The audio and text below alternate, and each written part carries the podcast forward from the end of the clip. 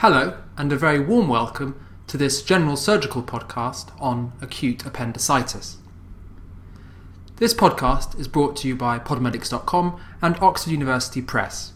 The content for this podcast is based around a chapter from an excellent book in the Oxford Specialty Training Series titled Training in Surgery The Essential Curriculum.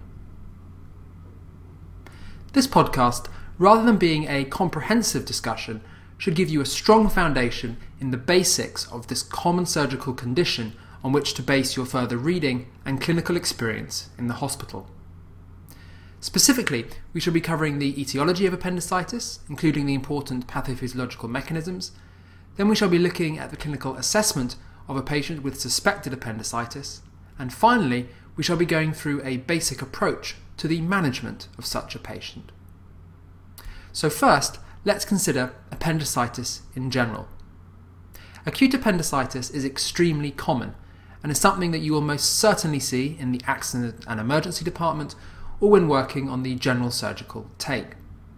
A good general definition of appendicitis may be a surgical emergency characterized by acute inflammation of the vermiform appendix. Appendicitis may occur at any age, but has a peak incidence between 10 and 15 years of age. It is slightly more common in males than females.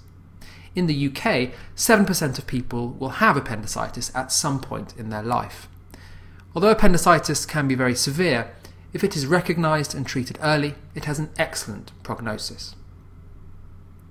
Considering the etiology of acute appendicitis, the most common cause is thought to be obstruction of the appendiceal lumen.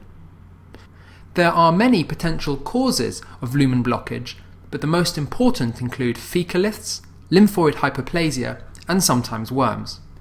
It is also important to remember that with increasing age, one needs to consider other causes such as appendiceal adenomas and cecal tumours.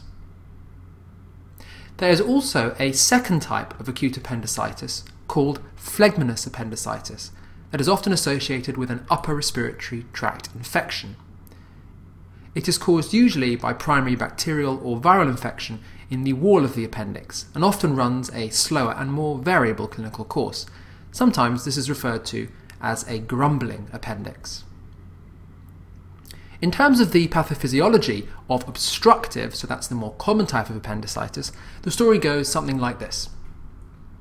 In the first place, there is obstruction of the lumen of the appendix, usually by a fecalith. This leads to an increase in intraluminal pressure and wall distension.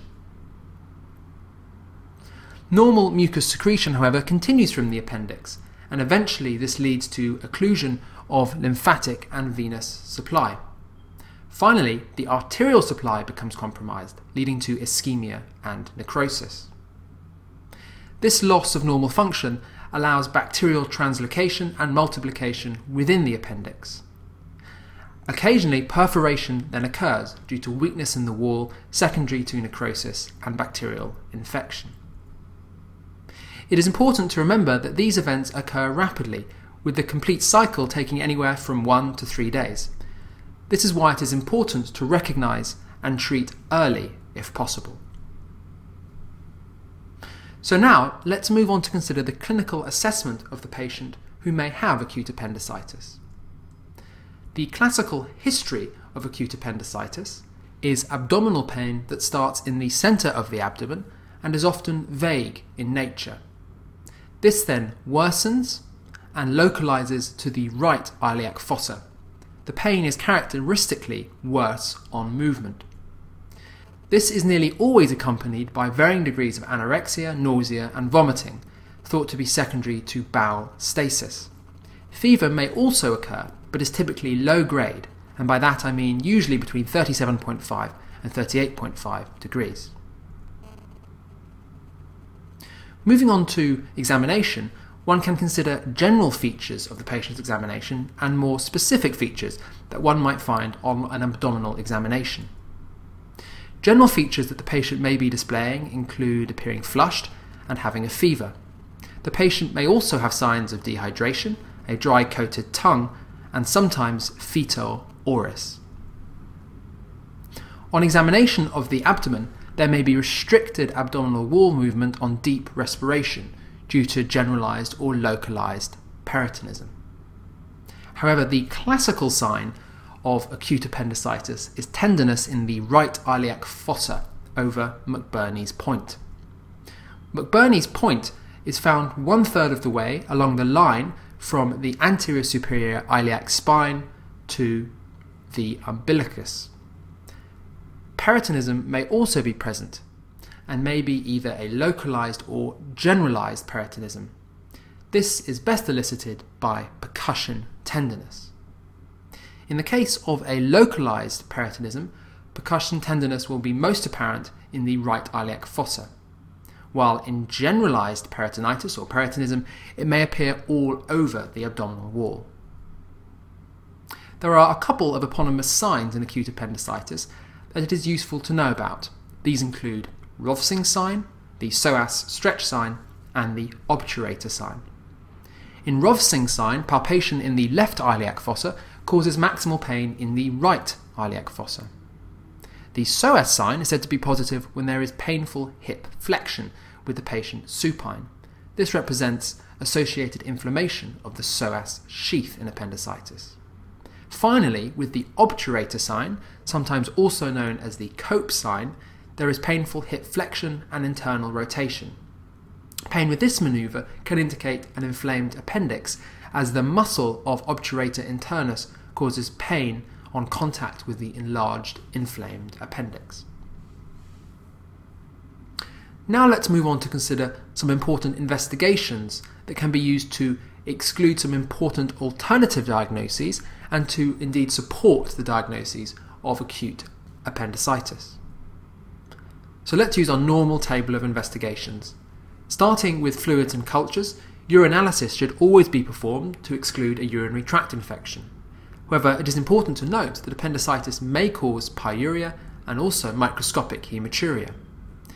In addition to this, a urinary pregnancy test should always be carried out in any woman of childbearing age.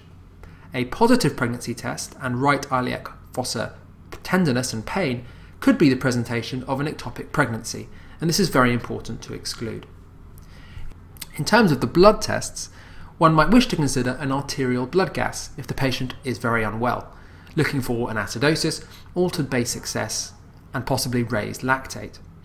For venous bloods, one would consider doing a full blood count, looking for a raised white cell count, and a CRP, which may also be raised in infection. In addition, it is routine practice to send bloods for urea and electrolytes, clotting, and a group and save.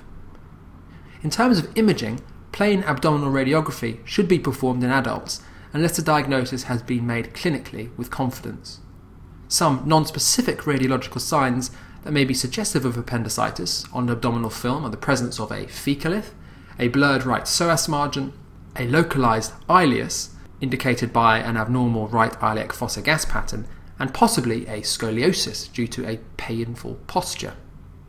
An ultrasound scan is particularly useful in women of childbearing age, where gynecological pathology is more likely. Important differential diagnoses here include ovarian cyst rupture and torsion. Finally, abdominopelvic CT should be considered for all adults where the diagnosis is unclear after a period of observation, where there is suspicion of an appendix mass, or in the elderly population of patients where the differential diagnosis is often very wide and has significant impact on the choice of surgery. In terms of scopic investigations, laparoscopy may be used as a diagnostic procedure as well as offering the opportunity to proceed to appendicectomy. So now let's move on to the management of a patient with acute appendicitis. The initial management of the patient should include the standard resuscitation common to all pre-op surgical patients, including fluid resuscitation, analgesia, and antiemetics if required. Often, the diagnosis of appendicitis may not be completely clear. In this case, observation and repeated examination should be considered. During this period, the patient should remain nil by mouth and be given intravenous maintenance fluids. Blind antibiotic therapy should never be used until a diagnosis has been reached.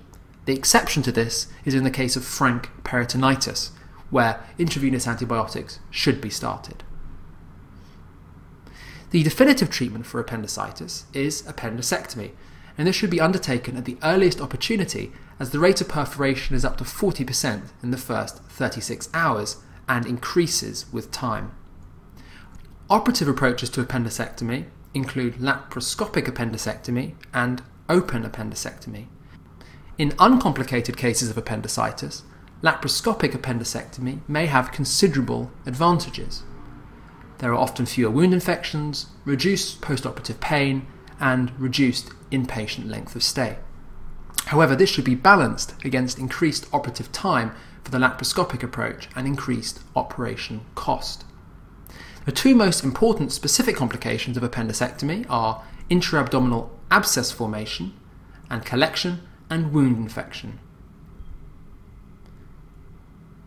Postoperatively, most uncomplicated cases of appendicitis can be managed on the ward, with the patient allowed to eat and drink, take analgesia, and mobilize as able. IV antibiotic therapy is usually given for 24 hours after the operation. Most uncomplicated cases are discharged from hospital around one day after their operation and should then be followed up in the surgical outpatients department. So, in this podcast, we have looked at the etiology of acute appendicitis, specifically focusing on the pathophysiology of obstructive appendicitis. We have also looked at the typical clinical features of a patient presenting with acute appendicitis, including the history and examination findings. We have also systematically structured the necessary investigations that one should consider performing using our usual investigative strategy. Finally, we have considered some of the more important management options for a patient presenting with acute appendicitis, including initial management with fluids, analgesia, and antiemetics, and some of the definitive operative managements, including laparoscopic and open appendicectomy. So, many thanks for listening to this podcast, and see you soon.